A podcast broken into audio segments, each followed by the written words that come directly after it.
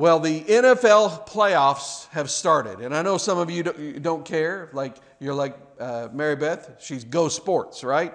And uh, but uh, they have started, and and when the teams get on the field for the NFL playoffs and the games that are going on today, I can tell you this: they all want to be in the zone. And the zone is a state of being in which an athlete is performing at his or her very best when they are utilizing their unique talents to the best of their ability when it matters the most. And when athletes are in the zone, mind and body and spirit are all in sync, they execute with excellence and uh, efficiency and precision. Their eyes are, are ablaze with confidence, and their opponents wither under their unrelenting assault. An athlete in the zone is almost unstoppable, and when an entire team is in the zone, they are virtually unbeatable. But, but here's what I want you to understand today being in the zone isn't just an athletic phenomenon, it's something that is desirable in almost every human endeavor. When an artist is in the zone, he or she sees nothing but the subject and the canvas, and with deft strokes of the brush, brings that image to life. When a surgeon is in the zone, he, he or she can stand for hours at the operating table performing intricate and delicate procedures with no margin for error. When an actor is in the zone, he or she becomes the character that they are playing. When, and this will relate to some in the younger generation. When a video game player is in the zone, he is no longer on the couch just pushing buttons. Well, he really is. But, but he's in the maze or he's on the field living whatever adventure is playing out on the screen. To be in the zone is to be at your very best when it's needed the most.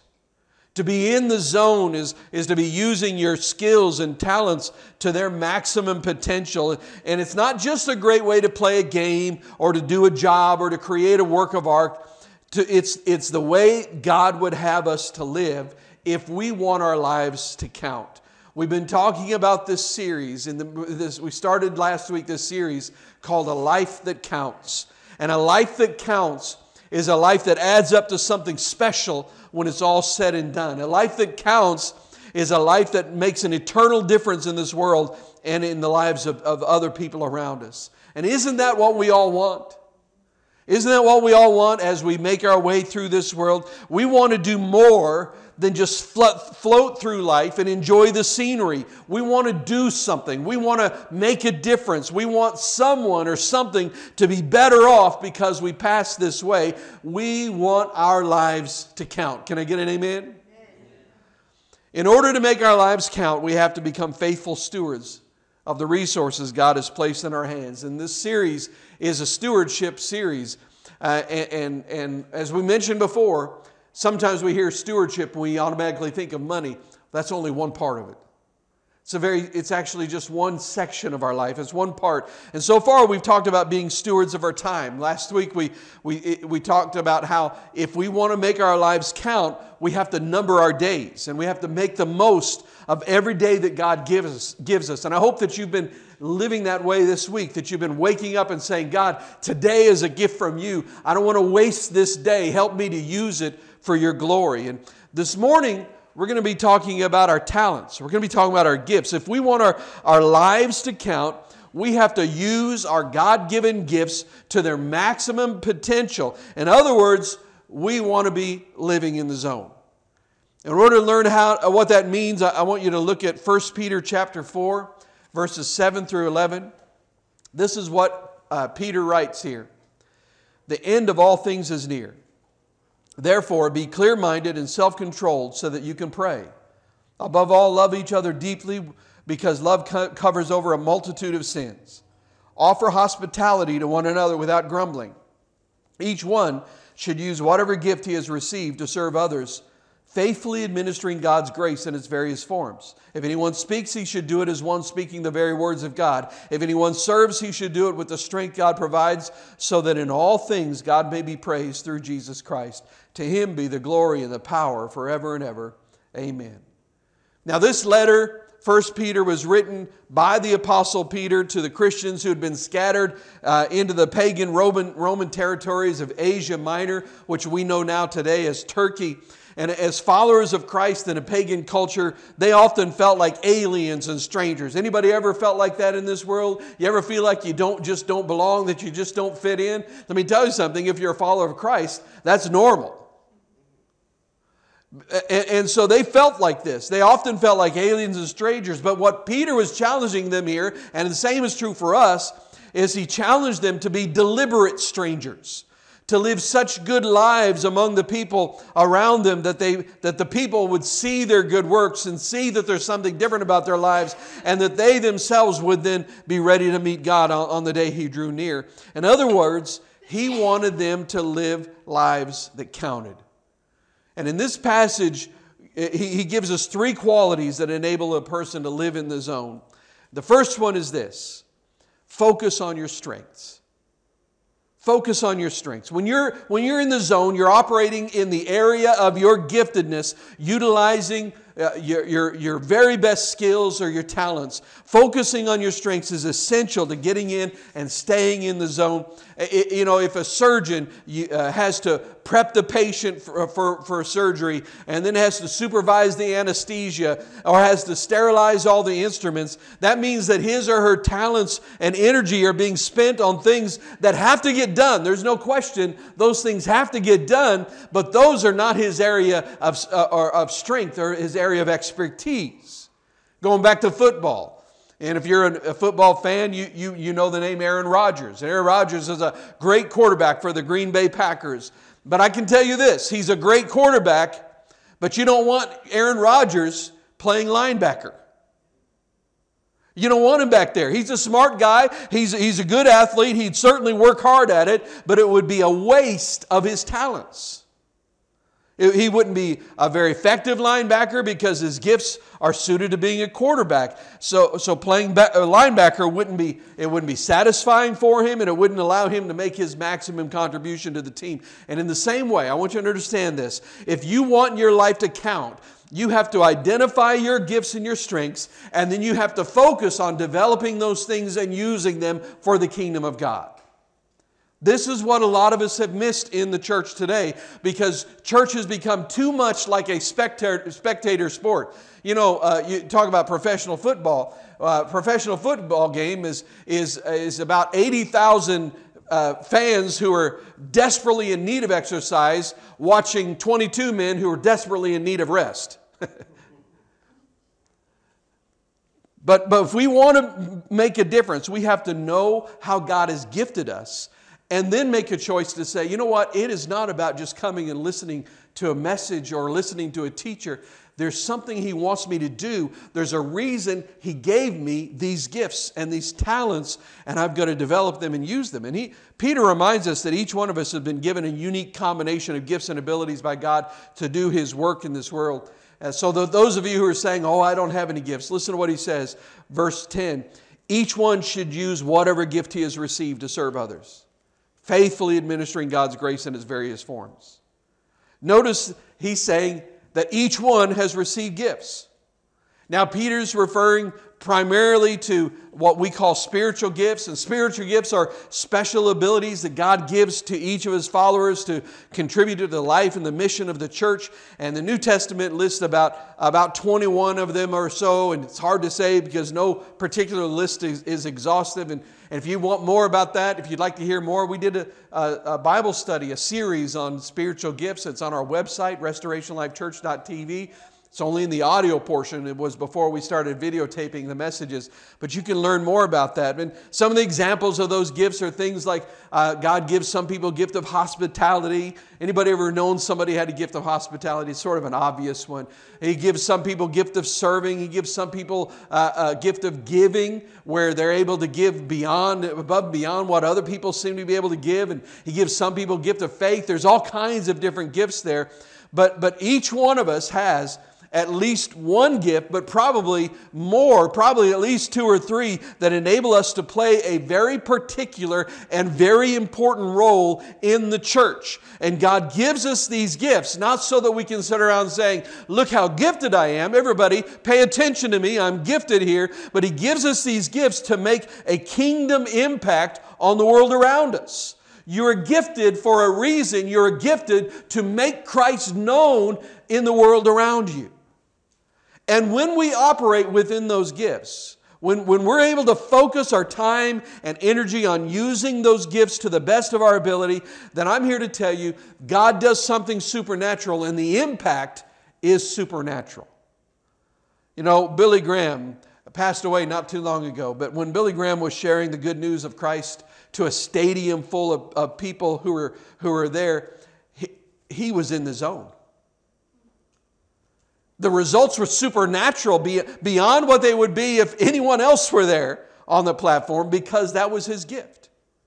He identified it a long time ago and, and he made a strategic decision to operate within his zone of effectiveness and to stay there for his whole life. That's why he never pastored a church, though I'm sure he would have been a, a, a better than average pastor. I'm sure he'd have been very good at that. But, but he never did that. He, he never joined a seminary faculty as a professor of evangelism, though I have no doubt that, that, uh, that, that students would uh, have learned a lot from him. I'm not saying he certainly participated in educating in that way, but he never made that his, his main focus. But it was that focus that, that enabled him to preach the good news to more people more effectively than any other person I know of in history. As far as I know, he has preached to more, he preached to more people over his lifetime than anybody else that I've ever read of or heard of. Your gifts, now your, your gifts are not the same as Billy Graham's, right? You understand that. I understand that. Mine are not. However, each of us has been, been, has been entrusted with gifts and talents for doing God's work in the world, and we need to identify our gifts and use them. In, in, in addition to our spiritual gifts, though, we also have other personal resources God has entrusted to us. For example, these are not spiritual gifts, but they are gifts from God, they are talents. We all have different natural talents, right?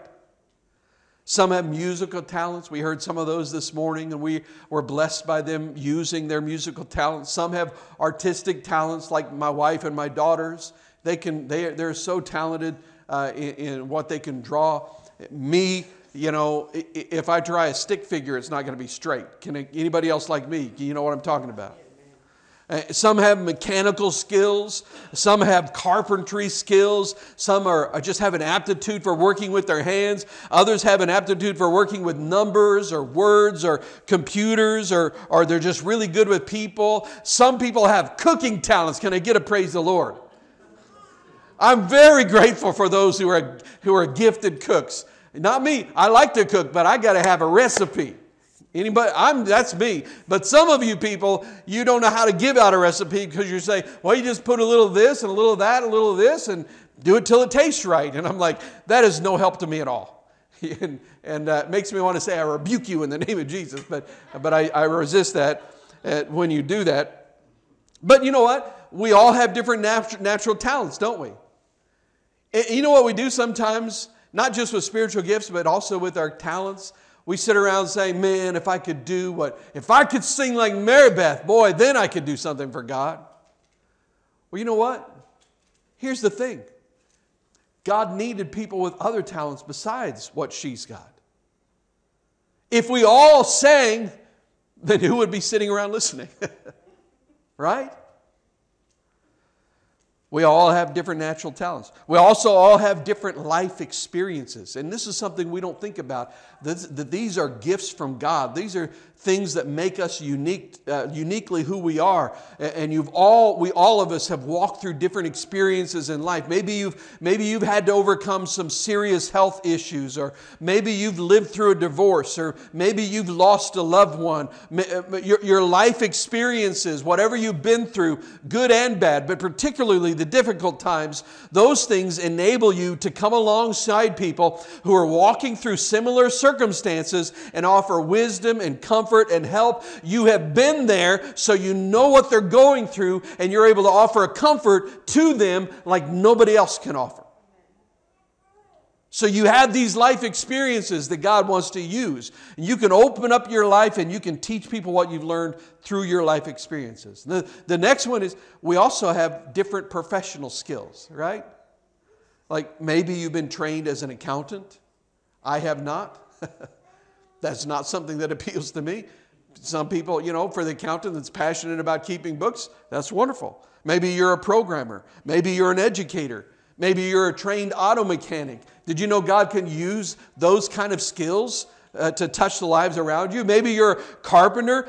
God can use your professional skills to help build His church. Whatever it is that you, you can do, whatever talent, uh, uh, whatever area in which you've been trained, you can turn that and use that to build the kingdom if you choose to.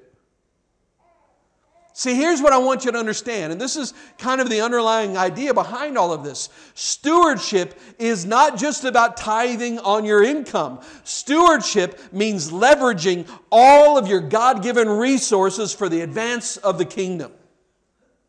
That's what stewardship is. It's looking at my life and saying, what are the resources that God has given to me? And let me leverage those to the maximum of my ability to make the kingdom grow. For example, a teacher that doesn't take advantage of his or her influence on students or, or, doesn't take advantage of his or her voice in the academic forum, that person is not being a faithful steward no matter how much money he or she is giving. Each one of us has been gifted with a unique set of abilities, experiences, talents, and training, and that enables us to make a difference in the world for God and we'll have the greatest impact on the world when we discover our areas of strength and we focus on them both in the church and in the world. So, the first step in living in the zone is to discover your unique gift mix and focus on using your gifts for God's purposes. Here's the second step, and this is important use your gifts with excellence. Use your gifts with excellence. It's not enough to be operating in your area of strength. Being in the zone means that you're doing it well. A musician in the zone isn't just playing the instrument he or she loves. He or she is playing it well, playing it to the best of his or her ability. You know, our musicians this morning, they were offering their very best to God, and that was an act of worship on their part. They weren't up there just saying, well, let me just go through the motions and do it halfway, because that's not how you worship God. You don't worship God halfway. You give Him your best. Look at what Peter says about the exercise of your gifts in verse 11. He said, If anyone speaks, he should do it as one speaking the very words of God. If anyone serves, he should do it with the strength God provides, so that in all things God may be praised through Jesus Christ. Now, here's what's interesting about Peter in addressing this. Rather than listing 20 different gifts, Peter, what he does, he sort of identifies two categories of gifts. He calls speaking and serving. We might call them upfront gifts and behind the scenes gifts. And that's really what they all break down to. And, and here's the, the reality is that the church and the world need both kinds of people. We need both kinds of people. Whatever you gift, wherever you serve, you should give it your best. Look, he said in verse 11, if anyone speaks, he should do it as one speaking the very words of God. Did you, did you hear that, Sunday school teachers? Did you hear that, small group leaders? Did you hear that, worship leaders, children's workers, youth staff? When you stand in front of a class, when you sit in a circle in somebody's living room, or you sit beside someone and offer words of counsel, be aware, be aware of the fact that you are speaking on God's behalf, and that thought should be both thrilling and terrifying. Because that means I must be careful with what I say. Kind of goes back to what we talked about Wednesday night in our study in James when we talked about taming the tongue.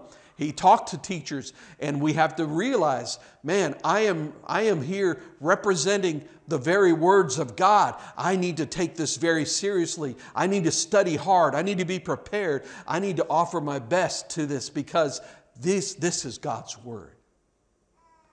The same is true for those serving behind, with the serving gifts who do their best work behind the scenes one's out of the limelight. Verse 11, the second part says, If anyone serves, he should do it with the strength God provides. Listen, that means if your ministry is serving coffee, if your ministry is holding babies in the nursery, if your ministry is greeting or ushering or, or running audiovisual equipment, he's saying, listen, you should seek God's anointing for that ministry. You ever thought about that? well, I'm just holding babies in the nursery. I, don't need God. Yes, you need God's anointing for that. You need God's anointing for whatever it is you're doing. If you're, if you're just standing at the door greeting people, you need the Spirit of God resting upon your life. You need to be prepared. It's that important. You should be on time to, for whatever your ministry is. You should be on time, fully prepared, attentive, and prayed up in advance of that service. It is that important. That's what it takes to be excellent, to offer your very best to God. You know, I mentioned greeting. You need an anointing from God when you're standing at the door greeting people as they come in. Because listen, we know greeting is not a high profile type of ministry. Nobody stands up and says, you know, eh, eh, eh, in church and, and says, everybody, look at the greeters. But you know what? Our, our greeters are often the very first personal contact people have with Restoration Life Church. Before they get all the way in the sanctuary to hear someone sing or preach or, or pray, the greeters touch their lives from the very beginning. That, that means that for some people who are seeking answers, who are looking for answers in their life, their first encounter on the way to meeting Christ will be with one of our greeters. Let me tell you, they'd better be in the zone. They'd better be filled with the Spirit for that moment because they're having an impact on what, good, what God could do that whole service in their life. We want you to to, to identify your unique set of kingdom building gifts. And, and, and let me tell you something. I know, and there, I guess there's some value to them. They have all these gifts uh, tests out there, and you can take them online, that sort of thing. But let me tell you something. The best way for you to, for you to discover your gifts is to get involved in ministry. Without question, because because the problem with the gift test is they say, Do you like this? Do you enjoy that? Well, there are times when I have thought to myself before I did something, I'm going to hate this. Anybody ever done something before you did it and you said, I'm going to hate this? You've never experienced it, you've never done it. and You say, I'm going to hate this. And then you do it, and afterwards you're like, Man, that was awesome. That's the problem with them because it says, Do you enjoy this? Well, if you've never tried it, you don't know if you enjoyed it. Right? How many of you have uh, ever watched your children, like little two and three year old kids, that you put something in front of them and they don't even taste it and they say, I don't like that? and then you're like, first of all, you're like, well, you had it yesterday and you loved it. Eat your food, right? Or, or you're like, you have never tasted this before. You don't know if you like it till you taste it. No, I don't like it. That's how we are sometimes. But listen, if you want to find your gifts and your abilities and your talents, the best way for you to do it is to try things, to try serving. So if you say, you know what, I want to, I want to try being a greeter, and if you get back there and you realize, man, I freeze up every time somebody walks in the door, you suddenly realize, okay, that's not the ministry for me. But you, but you don't know that till you try it. You may say, oh Oh, man, I, I just don't know about kids. Then you get in and you begin to serve and you help Pastor Jason. You come alongside him and you serve those kids, and all of a sudden, God just grabs your heart. He wraps your heart in love with these for these children, and you realize, man, I have been missing my calling for a long time. Or maybe it's some other ministry. Maybe it's behind the scenes. Maybe it's it's the, the satisfaction you, you get when you come into a building and you know that you are part of making the building clean and getting it ready so that people won't be distracted when they come into the house of the Lord. And, and you realize, man, this is so fulfilling to me. I don't care what it is. You need to get involved, begin to serve, find something to do. And if you try something and it doesn't work out, we'll let you plug in someplace else. Because that's how you're going to discover what your gifts are. Far better than any other any test you'll take. And so we want you to find it, and we want to help you maximize your God given potential to teach or to counsel or to lead or to greet or whatever it may be. Living in the zone requires focus and excellence. But there's one more quality that's essential to living in the zone, and it's a little more elusive than the other two, but it's absolutely essential to peak performance. And this is the one this, that really grabbed my heart this week in preparation. To live in the zone, we must live with intensity. We must live with intensity. If you've ever looked in the eyes of an athlete in the zone, you'll know what I'm talking about. When an athlete is in the zone, it's as though nothing exists beyond what's happening on the field. They are fully in the moment. There's no distraction, there's no letdown, there's no holding back, and nothing else matters. To be in the zone is to be fully engaged in the task at hand. Living life with intensity is essential to living a life that counts. Look at what Peter said, the very first line of chapter, of chapter 4, verse 7. This, is, this, is, this line grabs me every time I read it. The end of all things is near. The end of all things is near. Now, what did he mean by that? Did he mean Christ could return at any moment, or did he mean that the world could come to an end at any time? Yes, that's exactly what he meant. All the early believers lived with a sense of expectancy about Christ's return, and that brought urgency and intensity into their everyday lives. Every day mattered. Every decision they made had eternal consequences. Any amount of money they spent on themselves was that much less that they could give to the poor. Any amount of money they spent on themselves was that much less that they could invest in reaching lost people. Were they wrong to live with that kind of expectancy? Because obviously Christ hasn't returned and here we are thousands of years later. Were they wrong to live with that kind of expectancy? No, that's exactly exactly how Christ's followers are supposed to live even today, even after more than 2,000 years of waiting. We're to live as if the end is near. He didn't say when he was coming, he just said, I'm coming soon. The problem with that is his idea of soon is a little different than our idea of soon, right? Really, that word the better translation, it, it, soon means anytime. It means suddenly. It means unexpectedly, like a thief. And since you don't know when a thief will, will strike, what do you do? You prepare for it and you lock the door every night. In the same way, since we don't know when, Christ, when the end will come, we should live every day like it could be our last. We don't do that. Now, I'm not saying don't plan for the future. I'm not saying don't, you know, save for retirement. I'm saying plan like you're going to live forever, but live like you're like you're like today is your last day. Since we don't know when Jesus will return, we should live every day like we are running out of time because we are.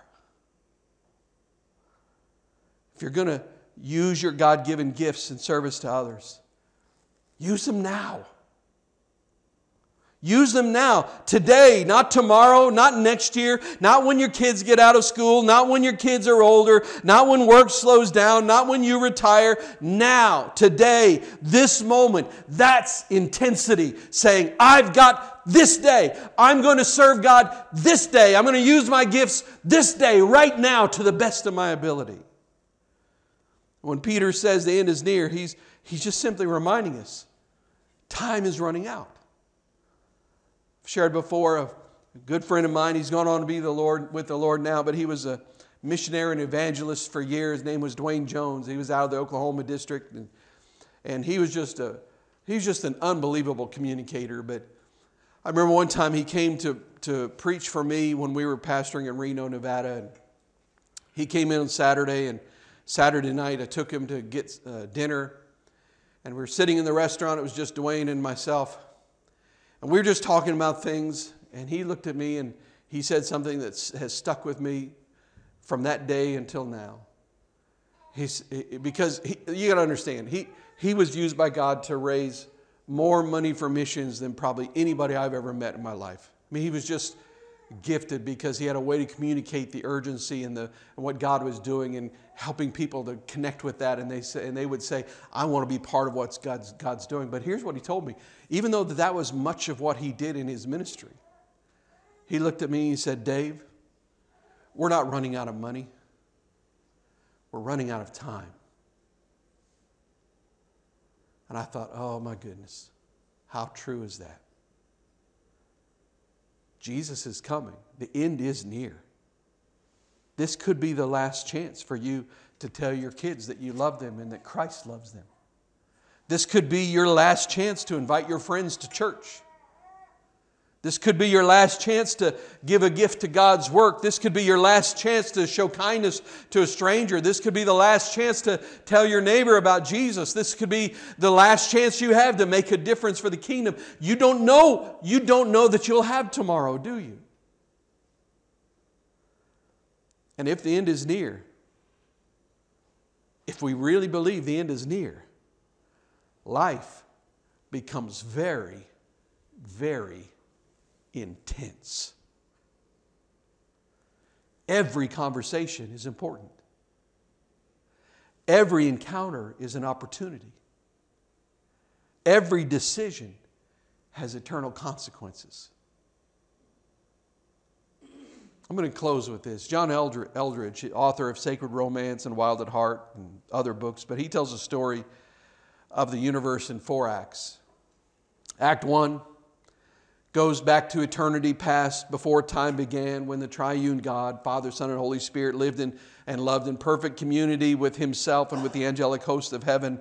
But in Act 2, Lucifer, uh, evil appears. Lucifer, the prince of heaven, rebels against God Almighty and is cast out of heaven along with his demonic minions.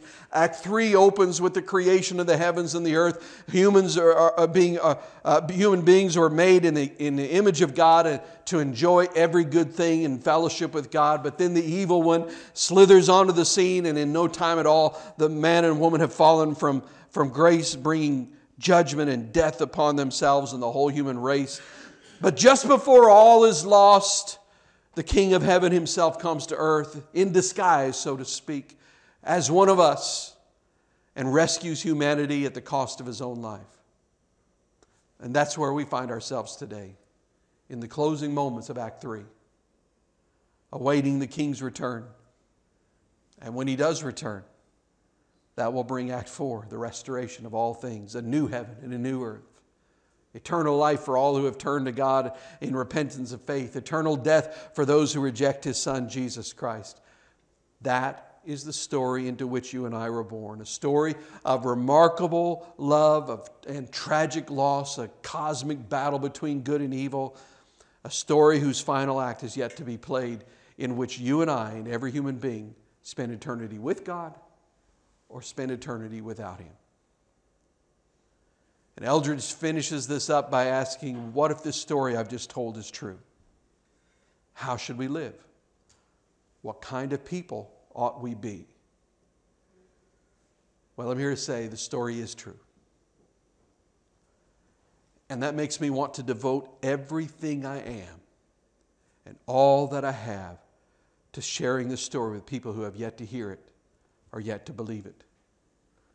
I want to wake up every morning and prepare myself for the opportunities and the challenges of the day. And then at the end of the day, I want to collapse into bed every night having exhausted all of my resources in that day in service to God and in service to others. I want to spend every moment in between in the zone, focusing on my strengths, pursuing excellence in every endeavor, and living with such intensity that people can see the difference in my life. It makes me think of, of a Hall of Famer, and, and his name just left me. Uh, uh, uh, but, but he was a uh, pro football Hall of Famer who, who on his, in his induction speech to the Hall of Fame, he stood up and, and, he, and he, said, he, uh, he said these words. He talked about the greatest treasure in, the, in, uh, in all of America is not in the banks, it's not in Fort Knox, but it's in the, in the cemeteries, the people who have been buried there.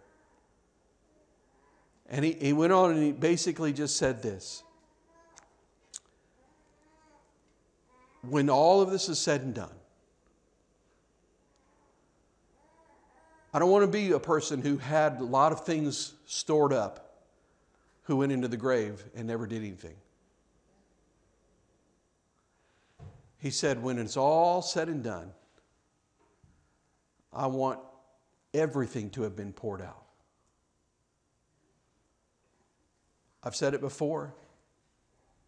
I want to die empty. I want to die empty. I, I, I, don't want to stand before God and, and, and have to say, there was something more I could have done. There's something more I could have given. There was something more that, that could have been said. I don't want to do that. I want to be able to stand before Him and say, Jesus, I've got nothing left because I've already given everything. I poured my whole life out for you. That is a life of intensity. That's a life of stewardship. That's a life that counts. Ask yourself, am I a faithful steward? Am I making the most of my time? Am I using the gifts that God has given me? How has God uniquely gifted you? What spiritual gifts, what life experiences, what natural talents, what professional skills has He placed in your toolbox? And are you using those gifts and talents to the best of your ability, ability recognizing that eternity hangs in the balance for you and for those whom you serve? Is there a sense of urgency that compels you? To take advantage of every opportunity? Is there a sense of urgency that compels you to not waste one more day on things that won't matter in the end? Are you living in the zone? And I know we're human beings. I know that we'll fall short. But to say, with the help of, of the Holy Spirit, with His power in my life, I want to get as close to that as I can. If you want your life to count, you have to use your God given gifts with a sense of urgency for maximum impact. In other words, I like to say it like this Do all you can with all you have for as long as you can for the kingdom. That's how you live a life that counts. Bow your head with me. Father, I pray, Lord, that this word would be a challenge to us. I don't want it to be discouraging. I don't want anybody to walk out of here saying, "Oh man, I just not, I just don't live my life like that." Lord, I, instead of that, I pray, God, that you'd help us to realize all that means is that there's a potential for something more. All that means is that is that uh, there's something that you have for us that we haven't discovered. And instead of living with guilt over what we haven't done, Lord, I pray you'd help us to realize that this message today, this series, this is a wake up call for us to say, Lord, from this moment on, I want to live life differently. I want to live life to the full. I want to, I want to live a life that counts. I want to make every day matter, and I want to live with an intensity that, that, that urges me forward as I use the gifts you've given me to expand the kingdom. And with heads bowed and eyes closed, and, and, and you're, it's just you and God. You've closed yourself in with Him. I wonder how many of you would say, Pastor Dave, I just want you to pray for me. Because you know what? This is not a message I could give an altar call and say, okay, come up here and pray and it'll be done. No, not even close. This is a message from the Word about how we live our lives. And, and the thing about change for most of us is that most of the time it comes a little bit at a time. But all I'm asking for you today is how many of you would say, Pastor Dave, I'm willing to allow the Holy Spirit to begin to change my heart. I'm not saying tomorrow you're going to wake up and be Mother Teresa and you know give your life to the poor in Calcutta. But I'm saying that starting today with the help of the Holy Spirit, He's going to help you evaluate those things that matter. He's going to help you realize that, that you have gifts and talents and abilities and experiences and things that can make a difference. And He's going to help you be motivated and anointed to serve. And if you'd say, Pastor Dave, I'm, I'm willing to let the Holy Spirit change my heart. If that's you, would you just slip your hand up right where you are? Yes. Oh, they're all over that place. You know, there's nothing, we can't even begin to imagine what God will do with an available heart. See, that's what God's looking for. He's not looking for your ability, He's not looking for those who have great ability. He's looking for people who have great availability. Because He's already got enough ability for everything, He doesn't need yours. He just wants to know if you're available for Him to use you. And with a heart like that, where you say, I'm, I'm open to the Holy Spirit to let Him change my heart. That's all He's looking for. Father, you saw every hand. You, you see the hearts of those that are watching in the live stream. And today, God, we, we just make ourselves available. We open our hearts to you. And we just simply say, Holy Spirit, come and change me. We all know that there are parts of our lives that just are not where they need to be. Maybe stewardship wise, maybe we're not serving, maybe we're not taking advantage of opportunities, maybe, maybe we're, we're just sitting back and we've turned this thing into a spectator sport. But God, whatever it is, wherever we are, all, all we want to know is, all we want to say is that we're open to you for you to change our hearts. And that's what we ask for you to do. Bit by bit, whether, whether it's in great leaps or in small steps, God just changes. Use your word. Help us to see opportunities. Help us to serve with intensity, God. Help us to realize that we are, we are running out of time. And that means that today is the day we have to make a difference. And I thank you, God, for what you're going to do. I pray, Lord, that as we prepare to leave, that you would bless your people, that you would let us walk in your grace, in your favor. And Lord, as we walk out these doors, let us live life with a new intensity that's, that's fueled by the power and the anointing of the Holy Spirit in our lives as we recognize you have put us where we are for a reason. You have gifted us the way, the way that you have gifted us for a reason. Use us, God. We offer ourselves to you. In the strong name of Jesus, we pray. Amen.